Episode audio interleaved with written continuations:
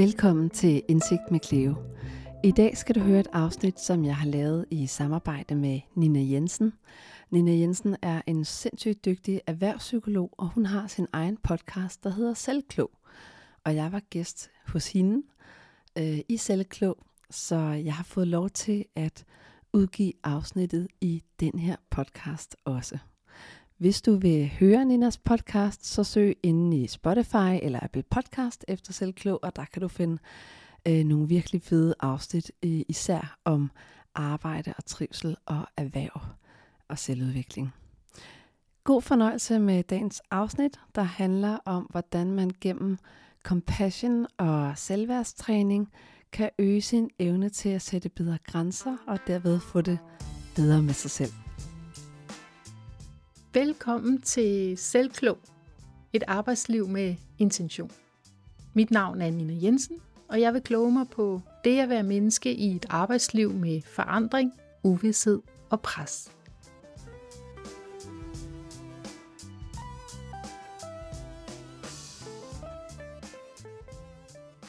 Velkommen, Cleo.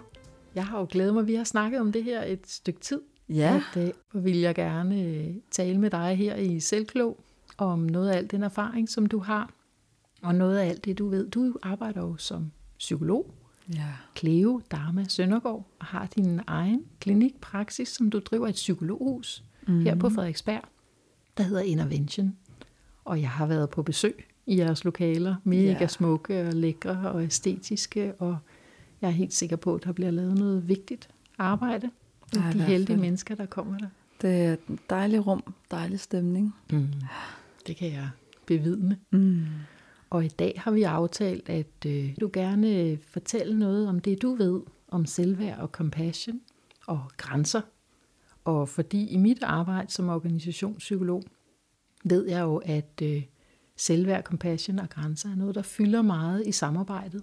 Mm. Noget af det, der både kan give løft til, til trivselen og arbejdsglæden, og samtidig også gøre arbejdet og samarbejdet rigtig besværligt og svært. Mm. Og jeg ved, du har super meget indsigt, og du har både øh, indsigt via dig selv, du har indsigt via alle de mennesker, du har i, og som du samtaler med, Mm. og du har en masse tips og tricks. Ja. Det kan vi godt lide her. Og metodisk brænder jo også og emnet. Ja. Vi har blandt andet mødt hinanden via noget podcast, og så Ja. har nogle fælles venner.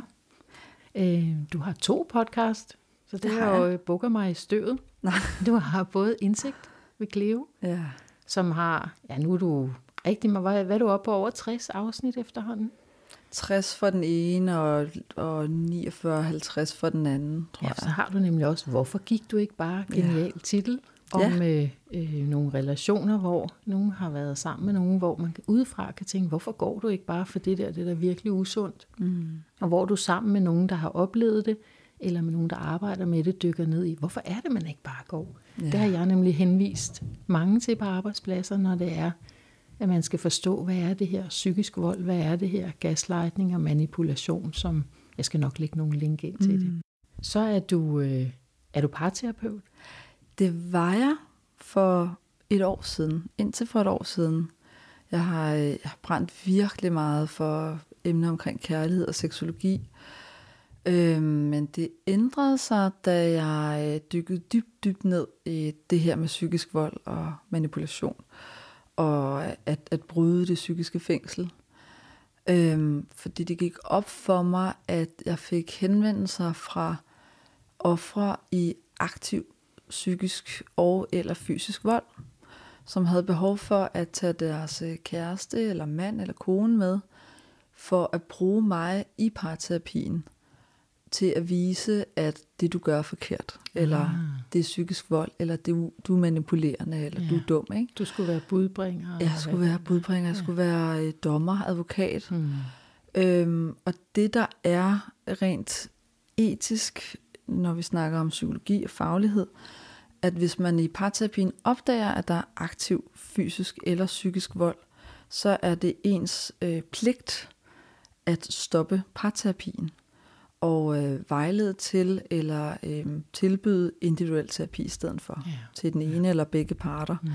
Fordi det der er med parterapien er, at man man raffinerer krænkerens metoder til at manipulere. Mm. Fordi de gør, de udviser den samme adfærd, men de gør det på en måde, der er pakket ind i søde ord. Mm.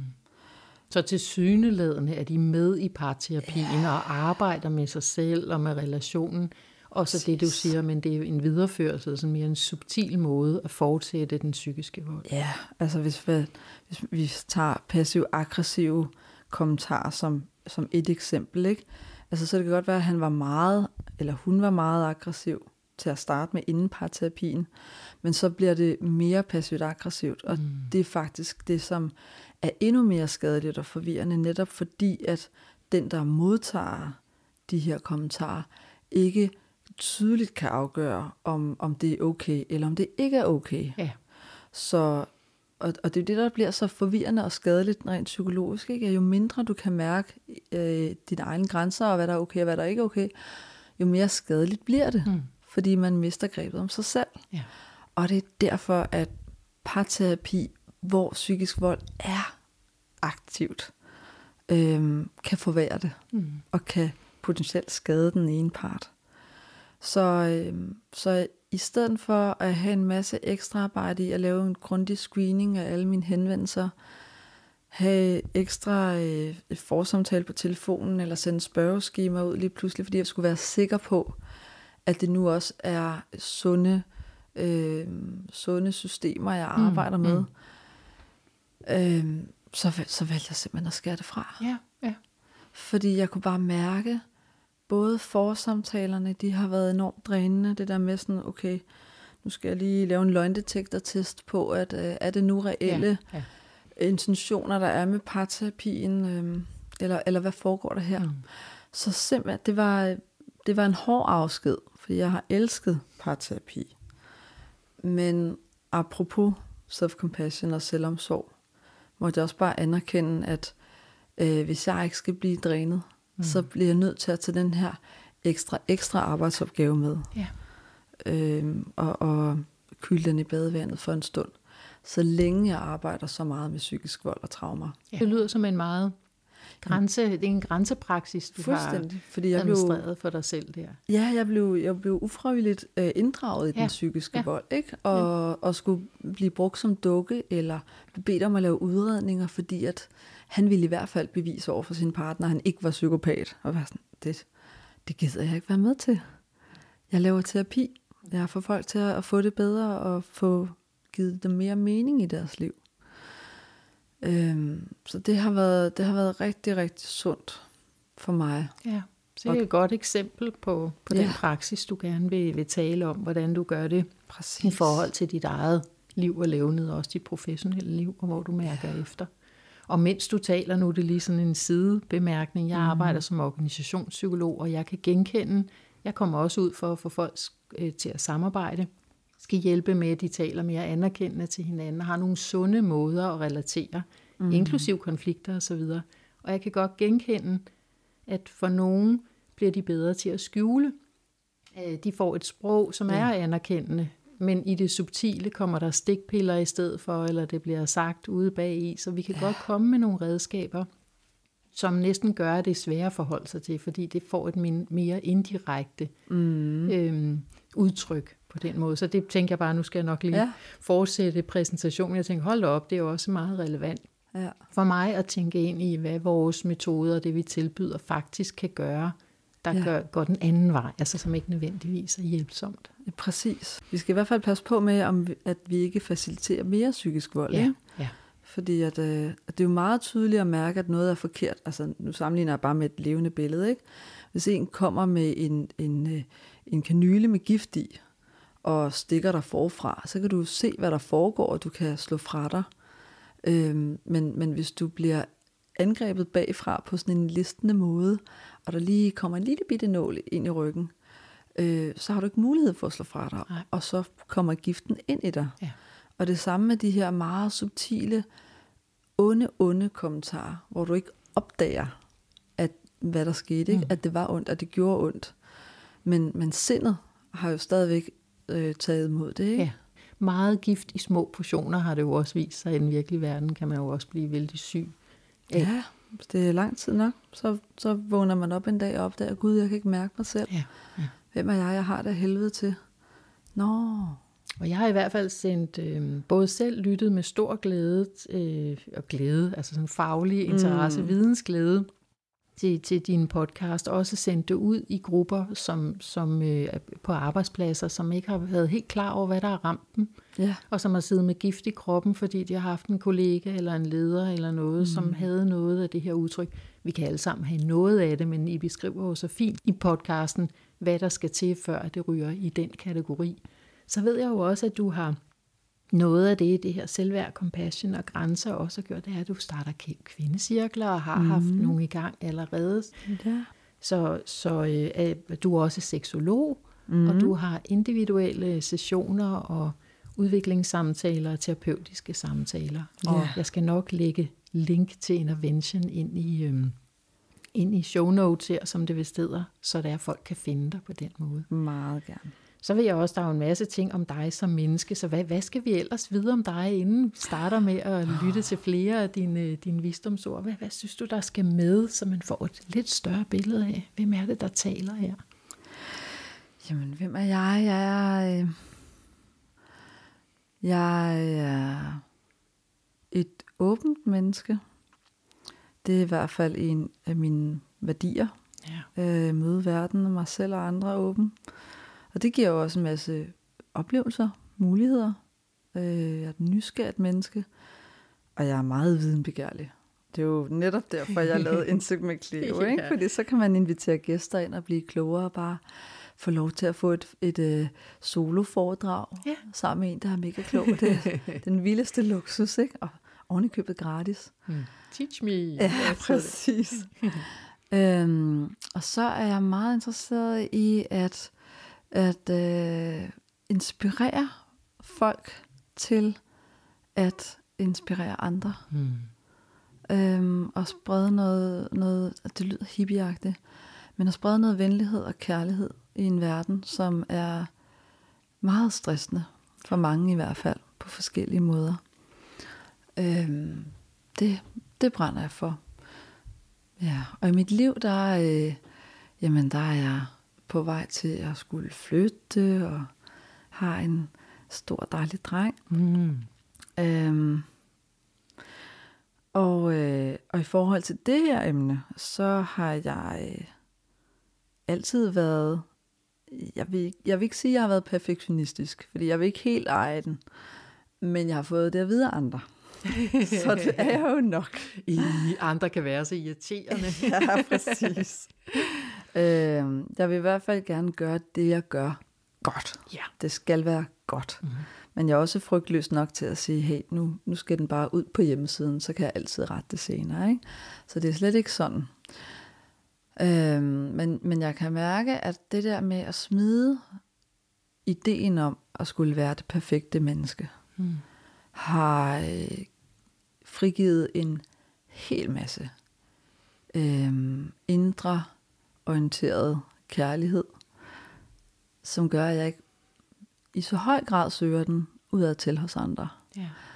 Og det er nok noget, som jeg især brænder for at give videre gennem det her med compassion, selvværdstræning, grænsesætning, øhm, empowerment. Det er alle sammen nogle, mm. nogle stikord, ikke?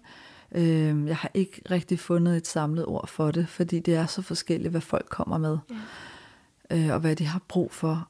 Men, men det at bringe sig selv over et sted, hvor man, hvor man ser sig selv som menneskelig Ja. og fejlbarlig, gør en kæmpe forskel for, at man kan, man tør røre ved de fejl, man begår, og øh, mærke dem, tage ansvar for dem og lave det om. Mm. Og det synes jeg er virkelig, virkelig kærligt og omsorgsfuldt. Og jeg tænker, at det er det, som dagens afsnit i hovedtræk blandt andet skal handle om. Kærligt og omsorgsfuldt. Jeg kan også nærmest sådan mærke Ja. omfavnelsen i, når du siger der invitationen til, at, at jeg også øh, i højere grad kan træde ud af den der perfektionisme og være sammen med dig i en mere åben samtale, fordi det er din, din tilgang. Jeg Ja. gætter jo også på, at det er noget af den invitation, du giver dem, du taler med. Præcis. Fordi du selv har den praksis med dig selv, og du ikke finder den nem, kan jeg høre, at du selv har skulle, mm. og formentlig stadigvæk bokser med den her mm. perfektionisme og alt muligt andet. Øhm, men, men den er værd at gøre den praksis, for det er kærligt og det, omsorgsfuldt. Og man ja. bliver mere frygtløs. Ja. Altså man tør at løbe risici. Ja. Og, øh, og jeg tror også, at det spreder sig ud i andre ting. Altså hvis man har tendens til tankemøller for eksempel. Mm. Øh, det er jo noget, vi både ser hos folk med depression, og hos folk med angst, og OCD, og stressledelser, og traumer osv. Øhm, at, at det giver altså noget ro. Det får tankerne til at falde til ro, og det gør mm. livet mere simpelt. Ja. Øhm, ja. Så for mig har det også øh, været en, en personlig dannelsesrejse. Nu kommer jeg til at dele lidt personligt om mig mm. selv, og det, mm det vil være øh, premieren, fordi det er også lidt nyt for mig selv, at øh, jeg er simpelthen, jeg blev set af min veninde og kollega, øh, som har ADHD, og hun sagde, der er noget, der virker genkendeligt. Jeg vil bare lige sige det til dig. Og jeg blev udredt, og der var faktisk ikke nogen tvivl, at, øh, at jeg simpelthen diagnostiseret med ADHD. Og øh, det har været, jeg kan 100% ikke genkende til de superkræfter, det, det giver også. Det her med hyperfokus, at jeg går i zen-mode, at jeg er ekstremt nærværende yeah. i samtaler. Yeah. at jeg øh, kan skrive blogs og e-bøger på en eftermiddag, at jeg kan øh, jonglere med to podcasts på en gang, osv. osv. Men det vi jo lægger mærke til, når vi gerne vil være så gode som muligt, og i øvrigt er meget large med andre mennesker, øh, det er fejlene. Og jeg lagde mærke til gang på gang, at gud, jeg glemte aftalen, eller shit mand, den der pligtbetonede ting, jeg skulle gøre. Mm. Den, den røg lige i baghovedet. Nu er det et halvt år siden, jeg skulle have det gjort. Ikke? Øhm, og der mærkede jeg en helt ny form for selvomsorg i at anerkende, at det er faktisk ikke min egen skyld. Ja. Der er en ting i konteksten uden for mig selv, som gør, at der er nogle ting, jeg har svært ved end andre. Men det at være transparent omkring det, øhm, for mig giver det plads og rum til, at andre også møder ind, hvor man mm. selv er. Mm. Og, og det bliver også relevant, når vi snakker om, om grænser og behov, ikke? at det bliver rigtig svært at møde andre i deres behov, hvis ikke vi kender dem. Ja. Øhm, så, så for mig, der har det der har det gjort, at jeg kunne give slip på selvbebrejdelserne og selvkritikeren. Ja, ja. Øh, hvis jeg for eksempel har dobbeltbooket en klient, og der sidder to klienter ude i venteværelset. Altså det, det er sådan nogle bummer, der jeg kan komme til. Det sker gudskelov meget sjældent. Men, men for et distræt menneske som mig, jeg troede bare, det var mig, der var distræt. Lidt ikke? professoragtigt. Ja, ja, præcis. Øh, og nu, nu er det taget uden for mig selv. Mm. Det, er ikke, det er ikke Cleo, der er distræt, den distræte Cleo. Den er ikke internaliseret. Jeg er ikke distraktion. Mm. Den er uden for mig. Ikke? Jeg har ADHD. Og jeg tænker, det er et, et meget godt billede af, hvordan vi praktiserer det, vi skal til at tale om nu. Mm. Fordi det handler til dels om at tage det ud fra en selv. Betragte det, der foregår, når man bliver meget selvkritisk. Øhm, også at give sig selv lov til at kunne mærke sig selv og sin krop, mærke sine sårbarheder mm. også, så man kan mærke, hvornår man bliver aktiveret, eller hvornår noget er vigtigt for en, hvornår man skal rykke på noget. Og når vi kan det, når der er hul igennem, når vi giver os selv lov til at mærke følelser, og ikke kun tanker, så kan vi også lettere sætte grænser. Mm. Så kan folk møde os i vores behov. Mm. Så bliver vi lettere at være sammen med. Og så holder vi bedre på vores energi. Ikke? Så får vi mere overskud. Når vi har mere overskud, så kan vi møde os selv med endnu mere compassion og selvomsorg. Og når vi kan det, jamen så får vi faktisk også udviklet vores empati. Mm. Så hvis der skal være en motivator i det her, så, så er det helt klart at sige, du bliver ikke egocentrisk eller doven af at vise dig selv compassion og omsorg. Tværtimod, du får en højere performance, også arbejdsmæssigt. Mm øh, og du bliver mere empatisk. Du kan læse andre mennesker bedre, Mm. fordi der er lige pludselig nogle følelser og en smerte, du giver plads til i dig selv. Ergo kan du også nemmere mærke den, når den opstår hos Ja. andre. Ja. Mm. Jeg bliver rørt igen, når jeg taler om det, men det er jo minder og spejlneuroner, ikke? Jeg blev så rørt. Øhm, både da min veninde så mig, Mm. og da min psykiater, ham der skulle læse hendes undersøgelse Ja, igennem, øhm, så mig. Altså jeg følte mig set. Mm. Og det er jo det, der er med den her venlighed, den her kærlighed. Det er, at man har modet og kærligheden til at se sig selv, frem for at lave op og kritisere. Ja. Ikke? Og det er jo det, som også går lige ind i andre. Det her med at mærke en øjenkontakt og et nærvær, der ikke dømmer, men bare siger, jeg genkender dig. Mm. Mm. Jeg er der. Øhm, det er ekstremt helende. Ja. Fordi lige pludselig så holder man op med at kæmpe. Og når det gælder behov, grænser osv., jamen så, så handler det også om, at, at vi ofte lever i, i, i, i en hverdag, hvor vi er sådan lidt handicappet. Ikke? Der er så mange ting, vi skal, eller halshugget, mener jeg. Ja. Der er så mange ting, vi skal have styr på. Vi er så meget oppe i hovederne. Der er så meget, vi skal nå. Fordi at i, i den måde, vores samfund er sat sammen på, så er det meget på minut. Altså Mhm. mm-hmm. aftaler, alt går fra det ene til det andet. Ikke? Vi har behov for at være oppe i hovedet. Vi har behov for at skabe en ydre kontrol og planlægge. Ellers hænger det ikke sammen. Men problemet er bare, at vi ofte går og tror, at vi kan kontrollere de indre processer også på mm. samme måde. Mm. Og sige, jeg må ikke tænke dit, eller jeg må ikke føle dat, eller whatever. Ikke? Og, og grunden til, at jeg synes, det er så vigtigt også at have fokus på, på den emotionelle del, den følelsesmæssige del og den kropslige del, er, at grænser ikke handler om kun at sige nej. Øhm, grænser, vilkår, lystbehov, mangelbehov, det hele ligger på en skala.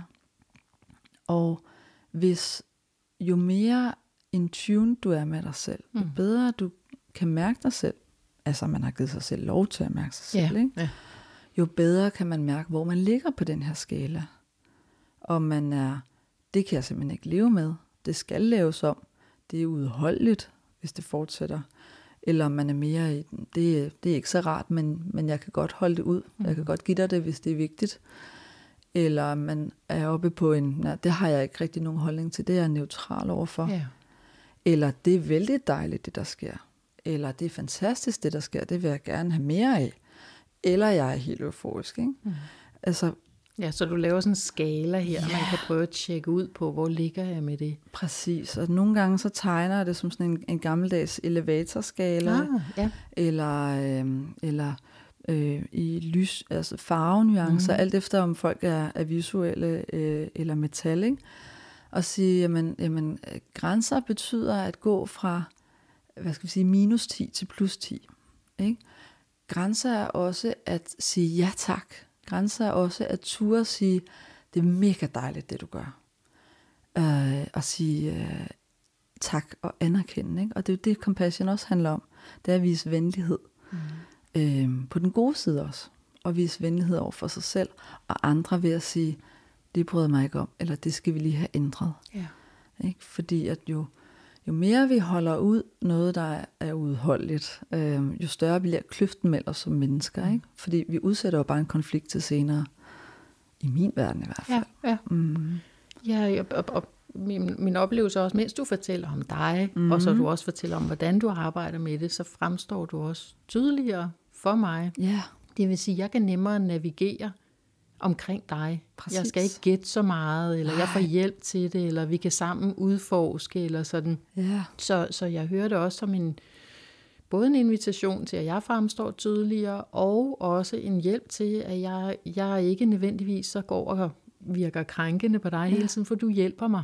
ja, Øh, fordi det er noget af det, jeg synes, der kan være vanskeligt. Det Ja. er, øh, hvis det er, at jeg skal gætte for meget på andre, fordi der er så klog er jeg heller ikke, selvom jeg er psykolog, og Det nogen det. tror, jeg kan læse tanker og så videre. Så, så selve den ro, der kommer i mig ved at, ved, ved at vide, at du mm. tager ansvar for dig. Ja, og det er jo også et andet budskab, ikke?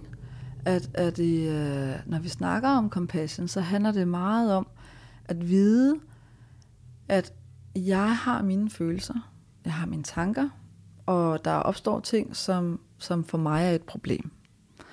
Øhm, mine følelser, mine tanker, mine problemer. Den eneste, der er ansvarlig for det, det er mig. Mm. Men det er jo også fantastisk frisættende, fordi det betyder, at andres tanker, følelser, problemer, det er deres problem.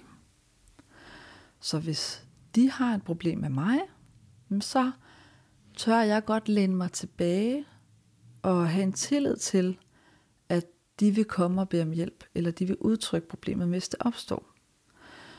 Og, og det betyder ikke, at man skal, man skal vende det døve øre til eller noget. Overhovedet ikke, fordi når vi øver de her teknikker til compassion, så får vi også bedre empati. Mm. Og så kan vi jo også hjælpe med at sige sådan, hey, jeg kan mærke, at du ikke er helt okay. Jeg kan mærke, at du er lidt gul og sådan noget, men er det fordi, du er beskeden lige nu, eller, eller hvad sker der, ikke? Men, Og gul, det er på den farveskala, du ja, talte ja, det er bare for at sige, Ja. ja. er, er, er man helt, er det et stort nej, eller et Yes. stort ja, Ja. eller er man sådan lidt, ja, Mm. fordi er man Bob, bob. sammen med en, der er en ja, og man har behov for den klarhed, ikke? Hvis vi har det her syn på, at jamen, andre skal nok bede om hjælp, hvis de Mm. har brug for det. Øh, og hvis man så samtidig kan mærke, at uh, hun er lidt gul, så må man jo gerne hjælpe hende til at så sige, ah, har du nu mærket helt efter? Ja, ja. Er det okay med dig? Fordi så laver man en åbning for en chance for lige at mærke efter en gang til. ja. Jeg møder jo enormt mange, øh, især kvinder, øh, skal lige siges, der er vant til ikke at have den her skala for deres grænser. Mm. Så, så mange, de holder ud, de holder ud, de holder ud, de holder ud, og så kan de først mærke, at noget ikke er okay, når de er jo i udholdeligt zonen. Ikke? Øh, så, så der er både en, en adskillelse, der er meget frisættende, men, men også en, en større empati for den anden. Øhm, og jeg ser det som rigtig relevant, især når vi snakker om folk, der lider meget af, af meget lavt selvværd. Ja. Øhm, og, og dertil også angst, fordi der, der går mange bekymringerne for, hvad tænker andre om mig. Øhm, og der er en, en fejlantagelse, fordi man tror, at man skal kunne læse andres tanker. Mm. Ikke? Man tror, at man skal være på forkant, og man har svært ved at slukke de der antenner, der er ude, som tror, at man skal kontrollere hele verden, ikke? Øh, og som, som leder efter tegn på, at andre kigger skævt til en, Ja. eller øh, bagtaler en. Ikke? Så det er også enormt frisættende at sige, "Puh, du behøver overhovedet ikke have kontrol over ting, der er uden for dig selv.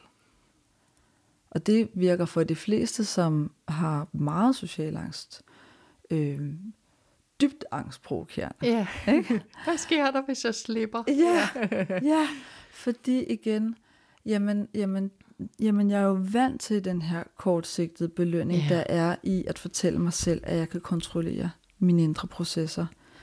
At øh, håbe på, at jeg kan kontrollere andres indre processer. Mm. Men det kan jeg ikke. Mm. Fordi tanker kommer og går. Mm.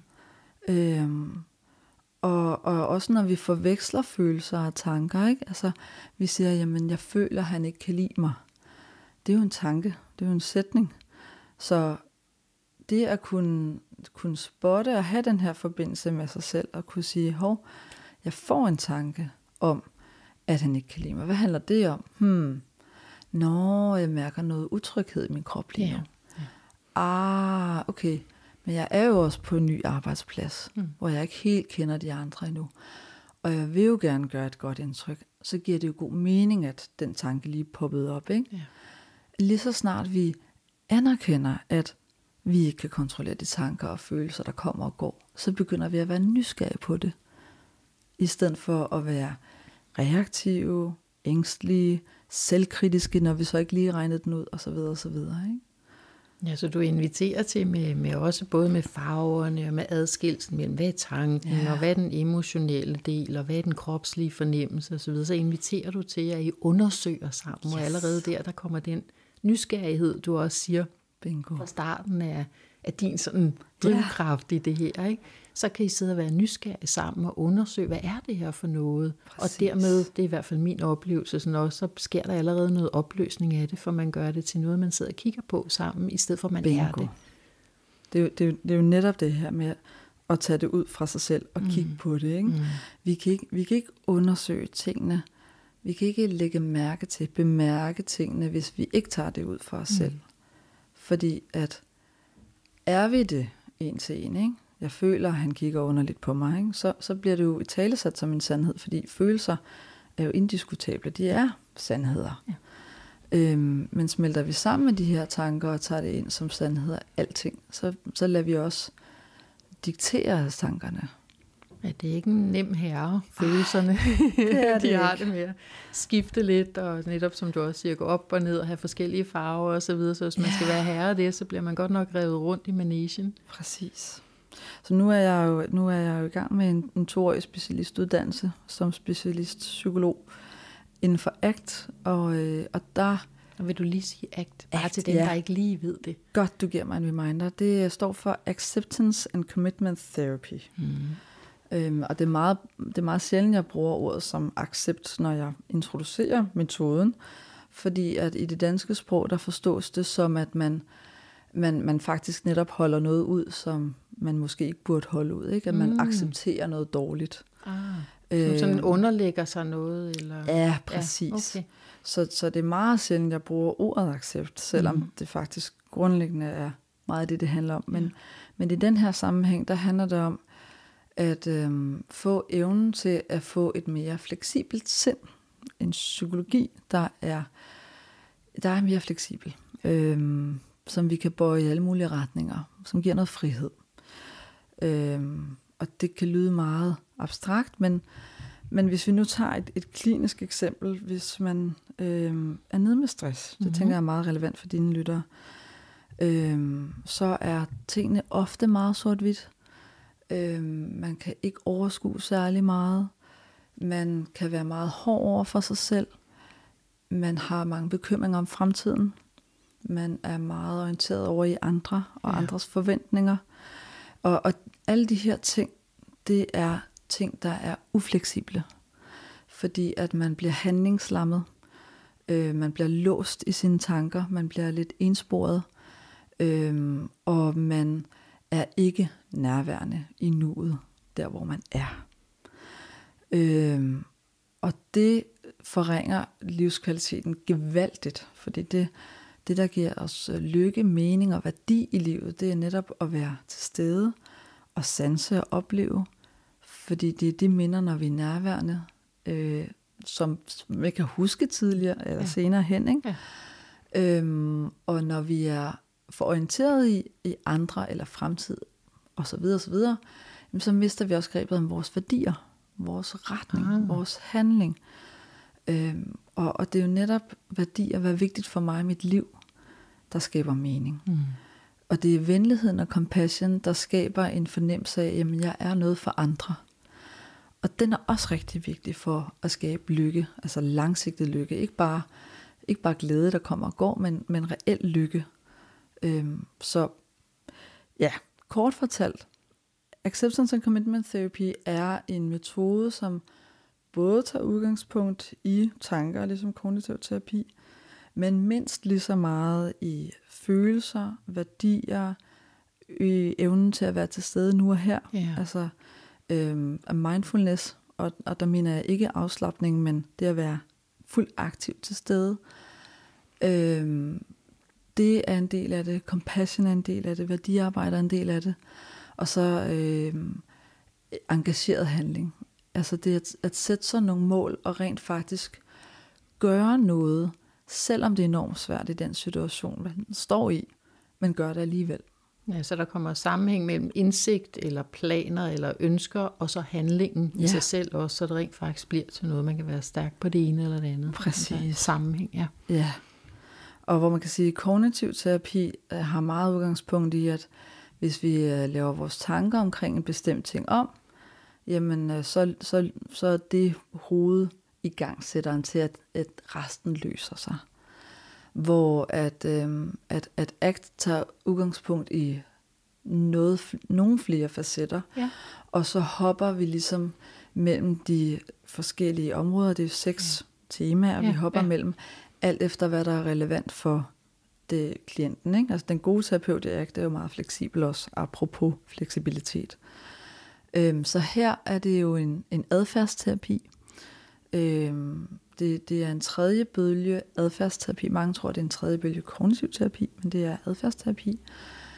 Øh, så hvor den kognitive terapeut vil måske øh, lave nogle skemaer, nogle strategier for, hvad tænker jeg, og prøve at lave dem om. Så vil en ACT-terapeut kigge på tankerne og sige, ah, okay, nej, hvor er det spændende at undersøge den her. Vi, vi skøjter ikke hen over indholdet af tanken, mm. ligesom man måske kan gøre i nogle øh, noget mere metakognitive øh, hvad skal man sige, terapiformer. Der er mange metakognitive terapiformer, den her er til dels også. Vi kigger på den, vi anerkender den, vi er venlige mod tanken, vi er nysgerrige på tanken. Ja, vi tager den alvorligt. Vi tager den alvorligt, ja. men, øh, men, men så holder vi den også med omsorg, mm-hmm. uden at dømme den. Mm. Fordi så bliver overanstrengelsen i at skubbe den væk, eller prøve at kontrollere den, øhm, den, den falder fra. Mm. Så følelsen eller tanken falder til ro. Ja. Fordi vi anerkender, at vi kan ikke kontrollere, hvad der sker. Og derved, i en behandling for angst for eksempel, øh, så vil en øvelse være at, at for eksempel forestille sig og sige højt, at jeg kan ikke rejse mig op. Jeg kan ikke rejse mig op, jeg kan ikke rejse mig op, jeg kan ikke rejse mig op. Gentaget mange gange, og så på et tidspunkt siger jeg til klienten, at nu skal du rejse dig op, mens du bliver ved med at sige det her. Og, og man kan jo se på klienten tydeligt, og mærke det på klienten tydeligt, at der er sådan, oh, det er som om, at der lige, at, at, at, at klienten er sådan meget stiv i kroppen, eller tung, at der er noget, der holder vedkommende tilbage. Det er tydeligt, at det er svært, ikke? Fordi at vores tanker og følelser påvirker vores billede af sandheden. Men personen ender jo med at kunne stå op alligevel. Ja.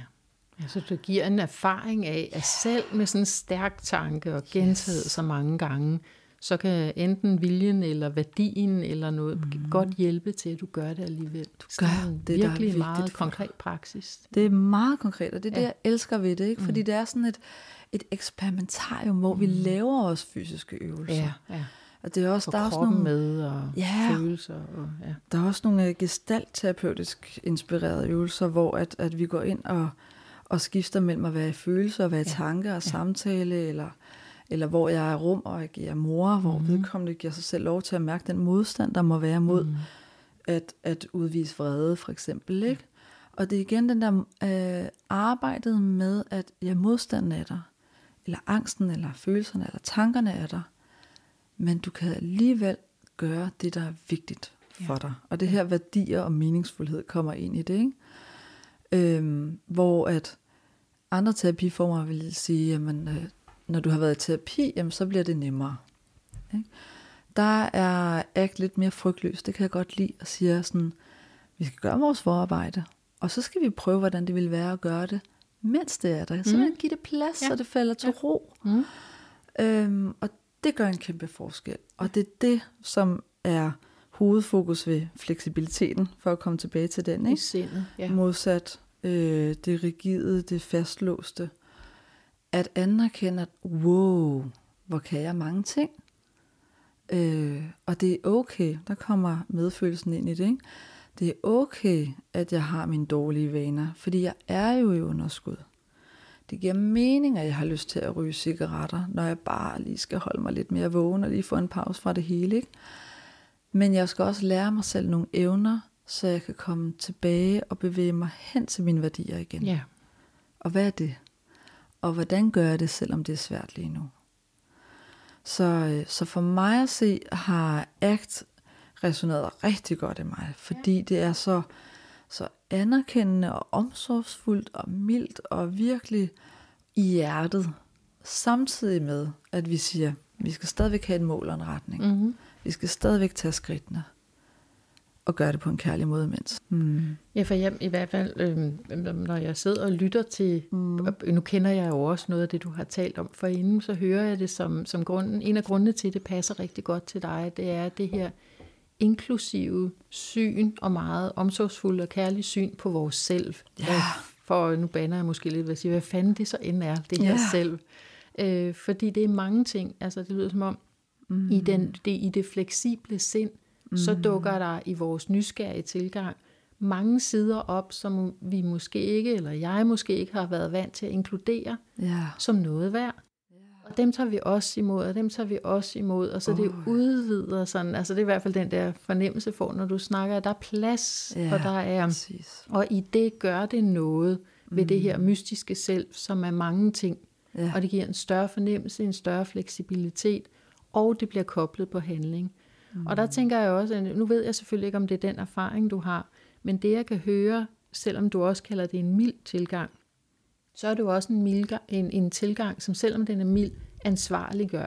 Ja, Fordi det, præcis. det er også et, øh, et tilbud om, som du sagde tidligere, at tage ansvar for sit liv, og ikke længere se sig selv som offer for livet. præcis. Og det er også fordi, jeg er godt klar at man godt være offer for visse vilkår. Mm-hmm. Men jeg kan også høre, at det er en invitation til os at tage en tørn med det så, og finde ud af, hvad ansvar vi så selv kan gøre, om det så er for vilkår eller behov. Mm. Og det vil nogen ikke opfatte, eller det er i hvert fald min Ja. erfaring, når jeg går sådan til både grupper yes. og enkeltpersoner. Det er jo ikke alle, der bryder sig om det. Nej. Og, og det kan jeg virkelig spejle mig i rigtig, rigtig godt, fordi compassion handler ikke om at være støttende og sød for sig selv altid.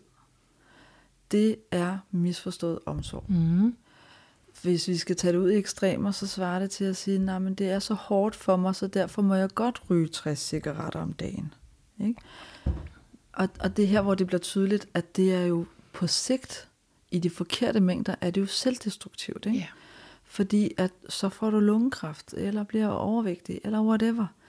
Vi skal ikke sidde på vores flade, fordi ja, at, at vi kommer til at forsømme os selv.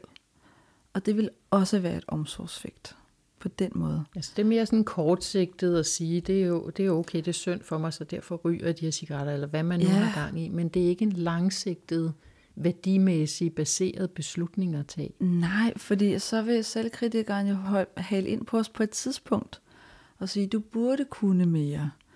Eller hvorfor kan du aldrig det? Eller hvorfor skal du også have så ondt af dig selv? Ikke? Alle de der ting, vi tænker om os selv. Øhm, så ja, kortsigtet giver det mening. Ikke? Og det er også det, vi, vi gør meget ud af i ACT, at, gøre, at bevidstgøre sådan, jamen, når der sker noget, så gør du det her. Du længes efter det her, men, men det har i virkeligheden det, de her konsekvenser. Mm. Ikke? Så, så hvad kan vi gøre? Et lille Sådan, så regnestykke, der bliver tydeligt. Præcis. Ja. Ikke? Så hvad kan vi gøre, sådan, så du får den konsekvens, du ønsker? Mm. Øhm, og det, det bruger jeg meget ofte helt i starten, for ja. at den anden får overblik over, sådan, Nå, det er det, der er mit mønster. Og så når vi, når vi får øje på, jamen, hvad kunne jeg godt tænke mig, der ville kunne ske, hvis jeg ikke havde de udfordringer, Ja. jeg havde, Ja. øhm, så får vi også skrevet ned, jamen, jamen med de konsekvenser, jeg ønsker, hvilken adfærd skal der til for, at jeg kan få de konsekvenser? Mm. Og så bliver listen over den ønskede adfærd, det bliver faktisk en del af målene. Ja. For er der noget, der skaber forandring, så er det adfærd. Det er fint at kende årsager. Øhm, på den måde kan vi bevidstgøre mange indre processer. Det er en kæmpe stor del af psykoterapien. Men, men vi kommer bare ikke særlig langt andet end at kende til årsagen, hvis ikke os, at vi implementerer det i adfærd. Ja. Men, men det jeg vil sige med i forhold til ansvar og offer, ikke? Det er, at noget af det mest omsorgsfulde, når man begår en fejl, øhm, det mange selvkritiske mennesker gør, og ængstlige mennesker gør især, og depressive mennesker gør, øhm, det er netop det her med at slå sig selv i hovedet i en tro på, at så kommer jeg op på hesten. At så gør jeg det bedre. Som driver. Præcis. Men vi ved jo fra tonsvis af forskning inden for compassion-fokuseret terapi, at, at ens performance simpelthen falder, fordi man bliver mere nervøs, man bliver mere opgivende, man, øh, man, man bliver overtaget af en håbløshed, så man stopper, før man, at man egentlig har gjort en indsats. Mm. Man giver op på forhånd. Øhm, hvis man skal have sådan en god indre compassion-fokuseret sætning til sig selv, når man begår en fejl, det er det her med at sige, hov, nu skete det der. Okay, nej, hvor interessant, ikke? Der er vi i gang med at bemærke, hvad der sker uden for en selv. Nej, hvor interessant, hvordan kan det være, at jeg begik den fejl? Hvad, har der været noget i konteksten? Bare lige for at afsøge. Ja. Er der noget uden for mig, som jeg er et vilkår her, ikke? Er der noget uden for mig? Nå, men jeg sov jo også dårligt. Jeg har kun fået tre timer søvn. Og jeg havde en kæmpe konflikt med min partner. Det har fyldt meget med bevidsthed. Og jeg har super mange bekymringer omkring alle de der økonomiske ting, mm. jeg skal have betalt af, inden der kommer rykker. Ah, så giver det god mening, at jeg lige glemte den der vigtige aftale. Okay, fint. Ikke? Så er der en, apropos accept, ikke? Ja. Der er en, jeg er jo ikke bare der, en idi tavlig idiot, eller jeg er ikke bare nu igen, eller sådan. Der er faktisk grunde til det. Ja. ja. Vi sidder og bemærker, hvad der sker, og hvad årsager kunne være. Ikke? Mm. Og så er det der, hvor mange, som er meget støttende, eller selvstøttende med sig selv, vil sige, jamen, så er det nok. Ikke? Så, så, har vi ligesom, så har vi ligesom fundet årsager. Men, men det er der, hvor det bliver, det kan, hvis det går i stå, der blive til undskyldninger for ikke at lave en ændring. Ja. Og det er der, hvor compassion og act går det skridt videre og siger, okay, hvad har jeg så lært af det her? Mm-hmm. Hvordan kan jeg gøre det anderledes? Mm-hmm. Øhm, jeg, ja, det er vigtigt, at jeg lige kommer hen til min veninde og anerkender, at det var pisseirriterende, at jeg brændte hende af. Ja, det er vigtigt, at jeg lige giver hende det rum og den forståelse og sige, det er jeg fandme ked af, det var ikke min mening. Ja. Jeg har været så distræt, det skal ikke være nogen undskyldning, men shit mand, det er altså virkelig flov, og jeg kan godt forstå, hvis du bliver ked af det. Øhm, og så også langsigtet sige, okay, hvis jeg ved, at det er at det er en fælde for mig ikke at sove ordentligt, øh, og have en masse aftaler i en tid, hvor mit privatliv yeah. er presset, jamen så skal jeg simpelthen prioritere søvn mere, og jeg skal skrue ned for aktiviteter i de perioder, hvor der er for meget, der brænder derhjemme. Ikke? Det, det vil være sådan en klassisk en til en, bare for at overføre ja, hvor du kan eksempel, tage ansvar, ikke? selvom der var en grund til, at yes. det, som du glippede, det glippede for dig.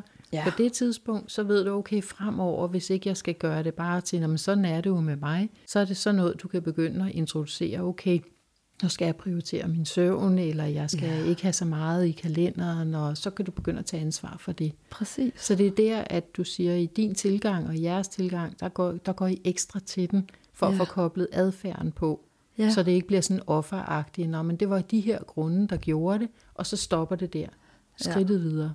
Ja, fordi at, at når vi netop har, har udviklet den her nysgerrighed og evne til at, øh, at se tanker og følelser på en vis sikkerhedsafstand, mm. ikke? så bliver det også nemmere at forholde sig aktivt til det, uden at det går ud over ens ego. Ja. At man bliver mere sårbar. Mm. Og det er det, jeg observerer hos mange, der øh, er i traumaterapi, har været udsat for noget voldsomt, øh, har været igennem psykisk voldeligt øh, parforhold, øh, fysisk voldeligt parforhold, stalking osv. Dårlig arbejdsmiljø. Dårlig arbejdsmiljø. Det som dem, som øh, de hurtige overlever, vil jeg kalde det, ikke? dem som, øh, ja, de kommer helt ned i kulkælderen, men de rejser så hurtigt op end andre, det er, at de øh, for det første, så tager de deres følelser seriøst. Mm, mm. De, de, øh, de anerkender, at okay, det der skete for mig, hmm, jeg kan ikke mærke, at der burde være noget galt, fordi jeg kan ikke mærke mig selv, og det anerkender jeg til at starte med. Men ud fra det, jeg hører mine veninder siger, så burde jeg måske lige kigge på det. Og jeg burde måske lige få det behandlet. Mm. Øhm, og jeg vil ikke lade det blive til en fortælling om, hvem jeg er. Så de har en evne til at adskille det, der skete fra dem selv. Det ved vi også fra, øh, fra øh, altså om studier om resiliens i forhold til mobning. Yeah. At dem, der, der fortæller, at jamen, folkeskolen var en forfærdelig tid, og, øh, Og jeg øh, var, øh, var offer for de her forfærdelige mennesker, der var ingen, der så og hørte mig, og, og nu er det derfor, at jeg har dårlig selvværd. Og nu er det derfor, at jeg er meget hyperbevidst, når jeg er i sociale sammenhænge. Øh, det er fordi, at jeg blev mobbet i folkeskolen. Ikke? Og, og, og der, er ikke noget, der er ikke noget forkert i at, at gøre det sådan, fordi hvis, hvis ens fortælling føles vigtig for en, så handler det jo lige så meget om validering af den anden. Ikke? Øh, fordi i, i traumer, i mobning, i psykisk vold, der er der jo nemlig manglende validering og mm. genkendelse og omsorg og forståelse. Så det skal der være plads til i starten. Det er meget vigtigt. Men vi skal også skabe en bevidsthed om, at det, de narrativer, vi skaber i forbindelse med oplevelsen, kan gå ind og påvirke os negativt, mm-hmm. direkte.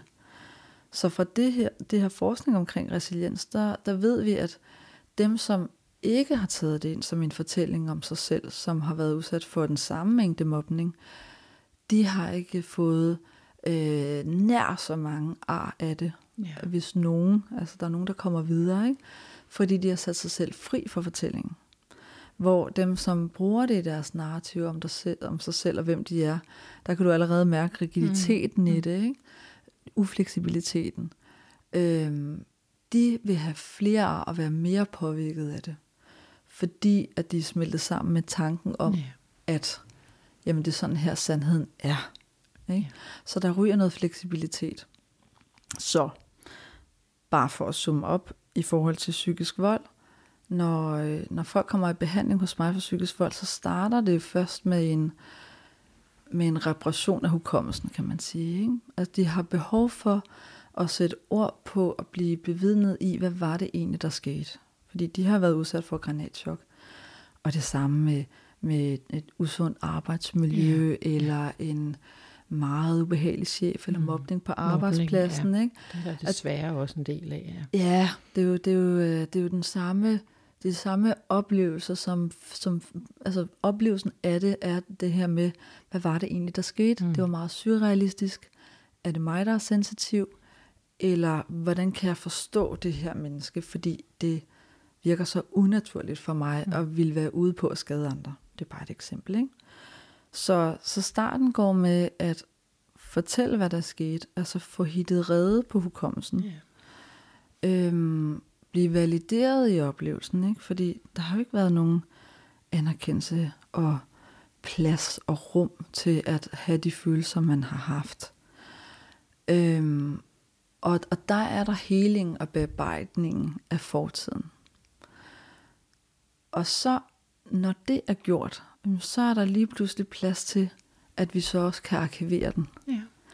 Og flytte den fra et meget aktivt traume til noget, der bliver flyttet over i korttidshukommelsen, til noget, hvor vi hen over tiden får den flyttet til langtidshukommelsen. Ikke? Så, så den føles ikke længere presserende. Vi bliver ikke påvirket af traumet mere. Ja, så det er som om, det bliver et nedslag på en tidslinje, ja. i stedet for, at det ligesom er sådan, livet er. Ja, At det er præcis. en boble, der, der får sin rigtige størrelse på tidslinjen, i stedet for at flyde ud over det hele. Lige præcis, ikke? Og det er der, hvor den ægte omsorg og compassion mm. kommer ind i det, fordi at jeg som medmenneske og terapeut siger, wow, hvor har du mange potentialer. Ej, fuck, nu har du overlevet. Yeah. Nu har du kommet igennem det. Du er gået fra, fra livskvalitet minus 10, nu er du oppe på 0. Nu er der, nu er der stille ud over havet, ikke?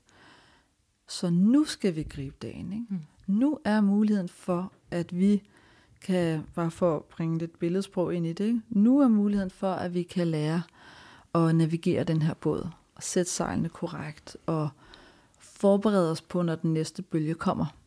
Hvad skal vi så gøre, for at du ikke kender igen? Og, og, og det er jo det her med at udvikle selvværd, empowerment, mm. grænsesætning, øh, mærke sig selv igen, give plads. Altså tit, når man har været udsat for noget voldsomt, så er ens kanal for at mærke følelserne, det er jo det er helt stoppet til ja. af modstand ja. mm. øh, for at overleve, for at kunne holde ud. Ikke? Lige pludselig så puff, kan vi være os selv i os. Det jeg ofte ser, øh, der sker, som er ment godt, men som er misforstået omsorg er, når vi laver love showers, at man får en masse kærlighed og omsorg, hvis man, hvis man fortæller, at det har været så hårdt for en, og man har været så angst og puh, og man er så ensom, og man er lige blevet fyret osv., ikke? så får man en kæmpe bamsekran, og det er så dejligt, og det er så rart. Men problemet med det er, at hvis man i forvejen er i underskud, og man, man får den her oh, dejlige belønning, så kan man komme til, og det er her, hvor adfærdsterapien kommer ind i det, ikke? så kommer man til at lave en betingning, altså man, man, man installerer et program i sin psyke, der hedder, når jeg udviser den her adfærd, så får jeg den her belønning. Mm. Og det holder rigtig mange tilbage. Den her misforståede omsorg i, at, at øh, når, når jeg har den her fortælling, så spidser folk ører, så giver de mig en masse omsorg. Så jeg, jeg, jeg er jo ikke lige klar til at give slip på den, ja. fordi jeg kender ikke andre måder. Nå, hvordan skal jeg så jeg få... få omsorg fra andre? Ikke? Mm. Og det er, jo, det er jo lige præcis den brik, som, som jeg gerne vil ændre på. Ikke? Og, det er nogle ekstremt vigtige pointer i forhold til, at, at på arbejdspladser har man jo også ritualer eller internaliserede mm. måder, hvis nogen siger, at jeg har det svært i øjeblikket, ja. eller puh, det der møde, vi var til hvor at responsen som kollega eller chef, kan man blive sådan helt vanemæssig i det, mm. og komme til netop at gøre, som du siger, ja. sige nå, eller give omsorg, hvor der måske er brug for noget andet. Eller være sige. Eller være støttende. enig og støttende, mm. eller mere være ved siden af. Men mm. selve det at tale om, hvad er det for øh, ritualer, mønstre, vi har her mellem hinanden, som gør, at vi faktisk ikke gør det, meningen er, netop at bygge Præcis. mere resiliens op, eller gøre os mere ansvarlige. Ja. Det er i hvert fald noget af det, som jeg tænker, noget af det, du snakker om her, kan bruges til, også på arbejdspladser. Yes. Til at kigge på sig selv og hinanden, og så sige, mm-hmm. hvad er det, mhm. vi gør her? Og, og også den her øh, anerkendelse af, at vi behøver ikke at søge omsorgen og kærligheden udefra, fordi det bliver en sovepude. Ja. Øhm, men at få åbnet op for den her indre flod af, af kærlighed, vi har lige her, når vi er i balance med os selv. Men i forhold til, til arbejdspladser, der har jeg et rigtig godt eksempel. Øhm, jeg har en, en, en skønt klient, øhm, og nu vil jeg selvfølgelig ændre lidt på historien, jeg nævner ikke hendes navn, fordi at, at hun går hos mig lige nu. Men hun, øh, hun er på en øh, arbejdsplads, lad os sige, hun arbejder i medicinalsektoren, mm. det gør hun ikke. Øhm, men hun er øh, hun står og drikker kaffe med en kollega. Kollegaen er en enormt kompetent medarbejder. Super knivskarp. Har arbejdet i feltet i 30 år. Så hun, min klient, ser op til den her kollega. Og øh, kollegaen står og brokker sig til hende, min klient, over, lad os kalde den kompetente B og min klient A. B øh, brokker sig til A over, en fejl, som en anden kollega, C, har lavet. At, øh, ej, sådan, hvorfor fanden, hvad, hvad fanden er det for noget? Det burde hun have styr på, og så videre, ikke? Så som du kan høre, der er det, der er det den ydre selvkritiker, der mm. går i gang. Mm. Øh, en selvkritiker, vi jo mest har med os selv, men den fodrer jo det dømmende sind, mm. som skaber angst og utryghed, fordi hvis, hvis, hvis min kollega kan være så dømmende over for hende, yeah kan hun så også være der for hvad mig? Hvad hun siger om mig, når jeg er der, og hvad det der, jeg gjorde forleden. Og, ja. Hvad nu, hvis jeg begår en fejl? Ja. Ikke? Så bliver man bange for at begå fejl. Mm-hmm. Så har vi den her misforståelse med, at vi er ufejlbarlige. Så bliver vi mere selvkritiske. Og så falder vores performance på mm. arbejdspladsen. Og, øh, og alle de her ting, det vidste, det vidste min, øh, min super skønne, øh, seje klient jo godt, da hun stod og snakkede med hende. Så hun havde modet til at gøre noget andet, selvom det var svært. Hun sagde til min kollega, ved du hvad? Jeg synes simpelthen, at øhm, hvis du mener, hun har begået en fejl, så vil det være så meget federe for både vores kollega og for hele afdelingen, hvis du går hen og siger det til hende på en stille og rolig måde, yeah. så hun lærer af det. Fordi hvor er det bare mega unfair, at, øh, at se ikke får mulighed for at udvikle sig. Og at vi bidrager til dårlig stemning ja. på samme tid. Ja. Ikke?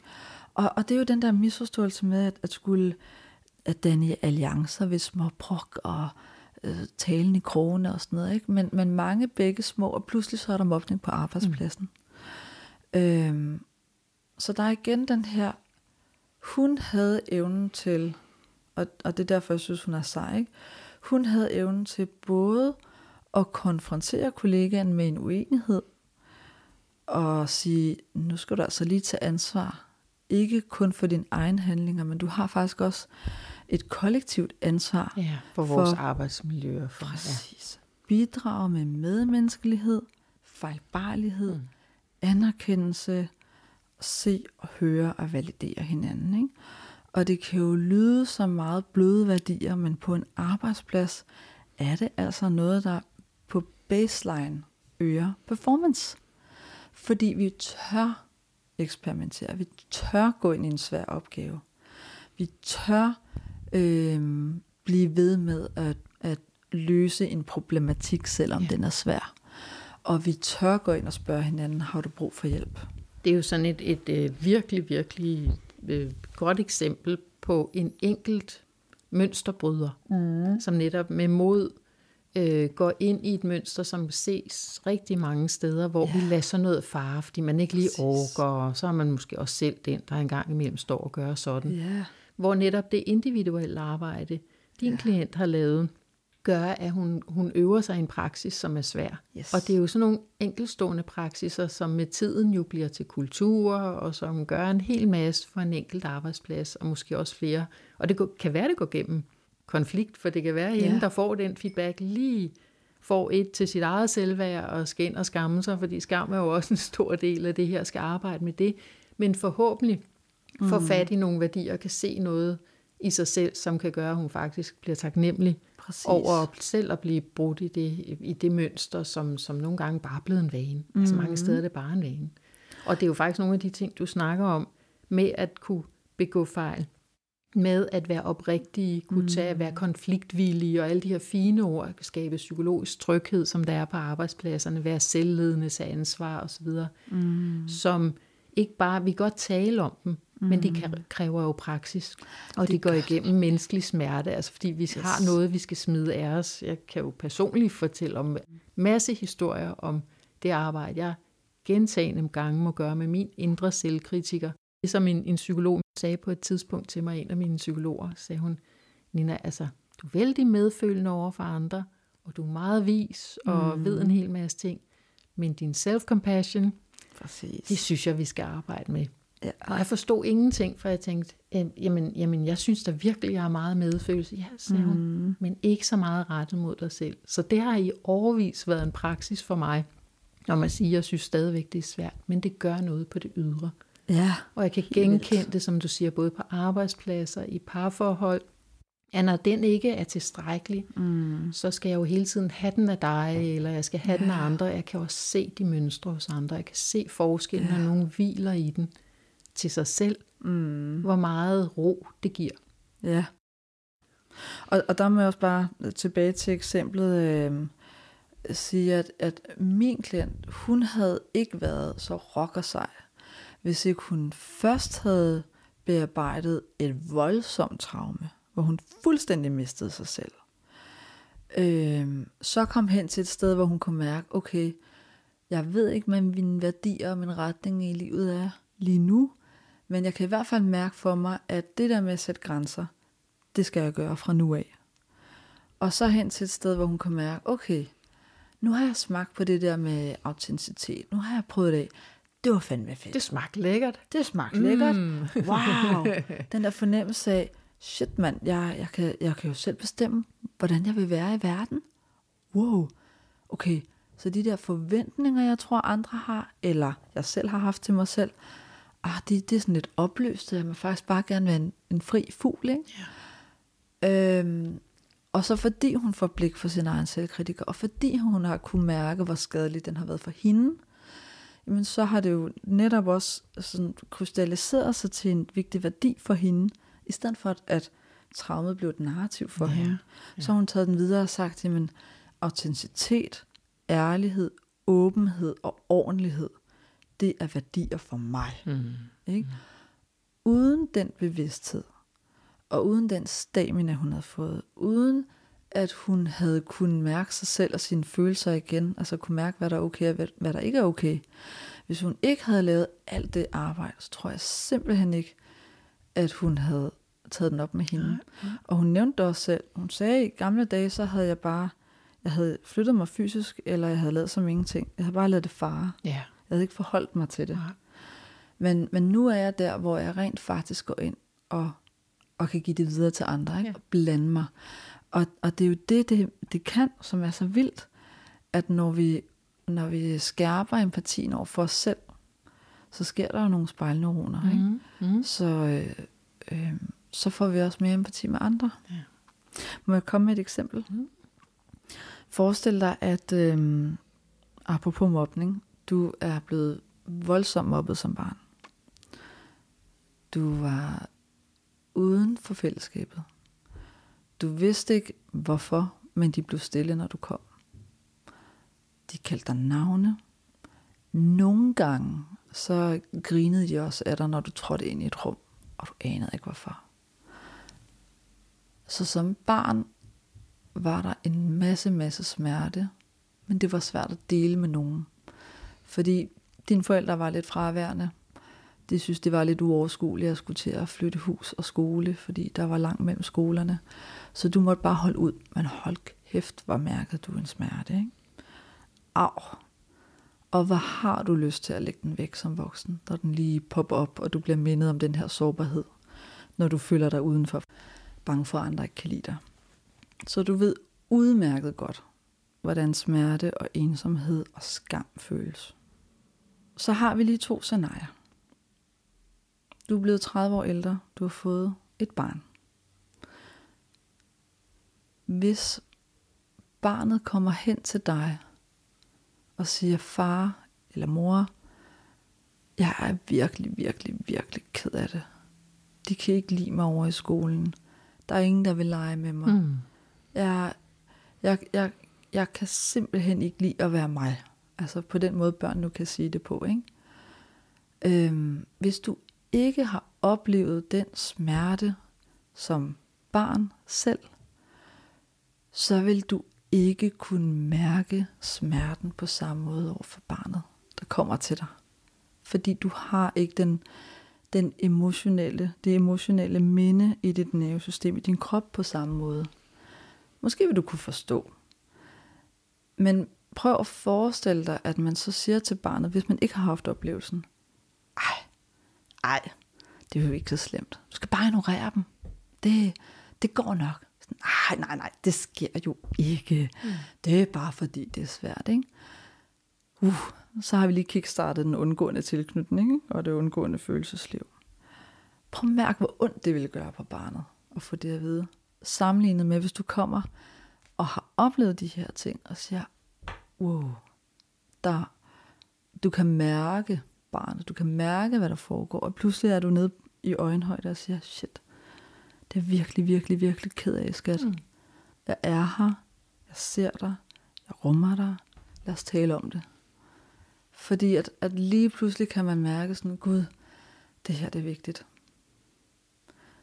Man kan godt tænke sig til det, hvis man ikke har oplevet samme smerte. Ja, er sympati, ikke? Ja. Man, man kan forstå, at det her er vigtigt. Man kan høre på vedkommende, at det her er vigtigt. Men man kan ikke på samme måde mærke, hvad den anden har brug for. Mærke og tænke er to forskellige ting. Så når vi kører rundt i en verden, hvor vi er oppe i hovedet hele tiden, det er nok det, der er min pointe, ikke? og vi vil kontrollere de indre processer, og vi vil performe, og vi vil gøre det så godt som muligt, men vi ikke giver os selv plads til at lade de ting komme forbi, der gør ondt. Hvis vi prøver at undgå smerte, hvis vi prøver at kontrollere tanker og følelser, så tilstopper vi bare den kanal, der hedder at give os selv lov til at mærke. Og smerte er også en gave her.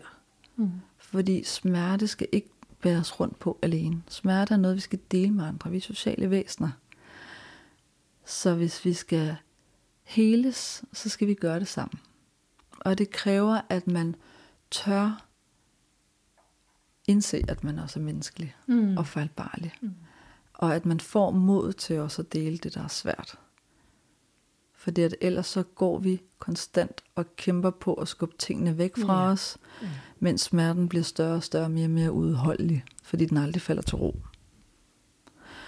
Øhm, så det, det er også derfor, det er så vigtigt. Ikke? Altså, vi kan ikke udvikle lige så meget empati, hvis vi ikke udvikler empatien for os selv. Mm.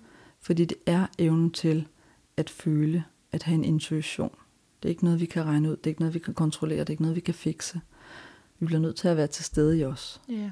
ja øhm, hvis man ikke har arbejdet med at, at have oplevet smerte selv, kan det være svært at sætte sig ind i andres smerte Ja. og tage det til, fordi det prikker til noget, der er undertrykt hos en selv. Yes. Øh, øh, fordi jeg kunne også forestille mig en, der har oplevet at blive mobbet, mm. og barnet kommer. Men mm. hvis ikke man har taget det til sig, eller vil lade Ja. den smerte ind, at man kan afvise barnet. Præcis. Jeg kan også forestille mig en, som måske ikke er blevet mobbet øh, selv, men som har arbejdet med at tage sin egen smerte ind, mm. være til stede for barnets smerte, selvom man ikke selv lige kender den situation. Eller er det for, vil det passe ind i eksemplet?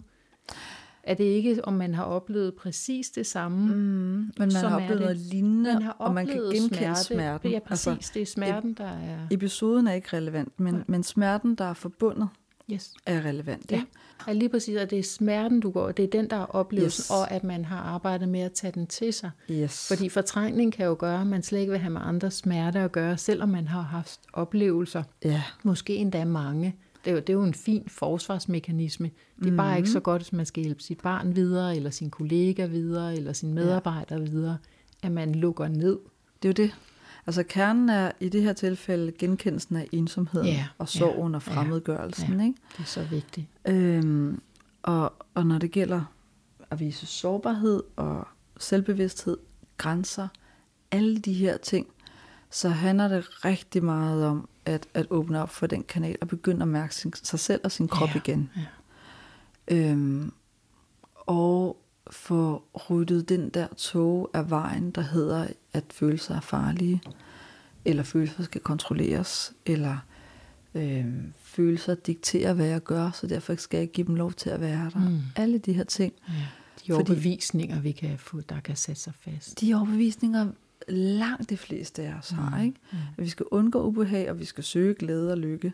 Så, så de der følelser, de er lidt ubehagelige, så jeg gør alt, hvad jeg kan for at bedøve mig selv dem. Ikke? Det, det gør vi per default, hvis ikke vi er bevidste om, at der er en anden vej. Ja. Hvis ikke vi har erfaret, at Gud, det er ikke farligt at stå igennem smerten. Øhm, fordi så kan vi lige pludselig lege med det. Mm. Og så bliver det jo netop omsorgsfuldt. Ja at hvis du ser et barn, der, der har faldet, øh, og har rigtig ondt, og har brug for din hjælp, og måske er det første gang, at barnet skal cykle, ikke? og barnet vil sige, ej, hvorfor kan jeg ikke finde ud af det her, og, det, og jeg kan ikke, og jeg burde, og da, da, da, da, da, ikke? Du kan bare høre, selvkritikeren gå i gang hos barnet. Øhm, dem, der øh, ikke validerer følelsen, Mm er det jo typisk et udtryk for deres eget manglende arbejde. Ikke? Kom nu op igen. Kom nu videre. Op på hesten. Ej, det gør ikke så ondt. Du blev bare forskrækket. Og der er den her manglende validering. Mm. Og validering betyder at anerkende sig den følelse, der er til stede, og at give den plads til at være der, uden at ville ændre den eller kontrollere den. Øhm, hvilket gør, at den falder til ro, og det Ja. er det, der skaber empati. Hvor at øh, den, den, den medfølende øh, hjælper vil, vil anerkende både smerten og følelsen, Mm. og sige, jeg ved godt, det er svært, men nu prøver vi lige igen, når vi lige har holdt Ja. en pause. Ja. Og, og den overinvolverede, ikke? Den, den støttende i gåsøjne, øhm, love shower og alt det der, vil sige, nej, hvor er det forfærdeligt. Ej, hvor må det gøre ondt. Åh, kom lille skat. Åh, puste, puste, puste, Måske skal puste, du ikke puste. cykle. Du Det er skal aldrig det, cykle igen. Det er Ja. en dårlig idé. Ikke? Mm. Og, og, og altså, rigtig godt eksempel, ikke? fordi det, er det er det, der gør, at man som af et godt hjerte kan fastholde andre i en angst. Ikke? Mm. Fordi man netop signalerer, at, at det, du er bange for, det er også farligt. Det må du hellere holde dig fra. Så man kommer til at støtte den psykiske sygdom eller angsten, Ja. som handlingslammer en endnu mere. Ikke? Jeg håber ikke, mine sønner hører det her. Det sidste eksempel der med Norge kan de nok komme med nogle eksempler på, men det er, det er rigtig vigtigt at være opmærksom på, hvad er vi gang i? Har vi gang i at overføre vores eget bekymring? Har vi gang med at lukke helt ned for følelsen, eller hvad? Der giver du nogle fine eksempler. Ja, Jeg, jeg tænker på, at, at der er jo både mulighed for, fordi jeg tænker, at dem, der er så heldige at komme hos dig, mm. der kan du give den fuld gas sammen med dem i deres tempo, hvad I undersøger. Jeg, jeg har sådan nogle andre praksiser på arbejdspladser, fordi det er ikke terapi, og, og, men der er nogle af de her ting, som, som gør mig skærpet, når du taler om det, og tænker, uh, der er jo faktisk praksiser på arbejdspladser, vi kan gøre, mm. øh, som er hensigtsmæssige for det, du taler om her. Ja. Så inden vi sådan runder af i forhold til den her undersøgelse, både hvor du har inddraget dig selv, og, mm. og vi har talt om de her forskellige ting, sådan, hvordan har det været, sådan, hvis du skal sige en afsluttende bemærkning om, hvordan har det været at have den her samtale? Du? Oh, det har været dejligt, og, øh, og nu, nu kommer jeg jo ind og, og tænker for mig selv, sådan, det her, det, det ligger på ryggraden, den winger jeg lige, ikke? Og jeg, øh, jeg kan mærke, og det kan godt lyde som en indre selvkritiker, men det er min, min compassion og min ansvarsfuldhed og min bevidsthed, der går i gang. Ikke? Jeg kan mærke, at det er godt for mig alligevel at lave et mere stringent overblik, mm. så jeg for mig selv kan se, at okay, nu har jeg rundet det emne af. Ja. Nu går jeg videre til det næste. Ja. Fordi jeg har en oplevelse lige nu om, at jeg har gentaget mig selv rigtig meget. Okay. Øhm, men jeg tror samtidig også, og det er der anerkendelsen kommer, samtidig ved jeg også i min erfaring med terapi, at repetition is the mother of learning. Mm. Ja. Det har i hvert fald været helt opslugt. Så jeg tænker, der er øh, guld og krudt og så videre til ja. det her arbejde, som jeg synes er så sindssygt vigtigt. Så tusind tak, fordi du ville være med, Cleo. Og hvis jeg må runde af, må jeg det?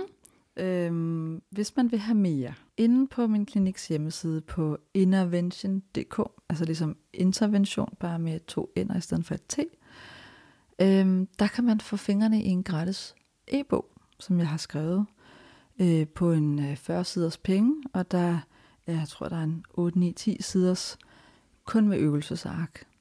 Den er, den er helt gratis. Det eneste, det koster, det er, at du har lyst til at give din e-mailadresse ja. til et nyhedsbrev. Så er vejen fra tanke til handling meget kortere. Apropos det her med at gøre noget, selvom det er svært. Ja.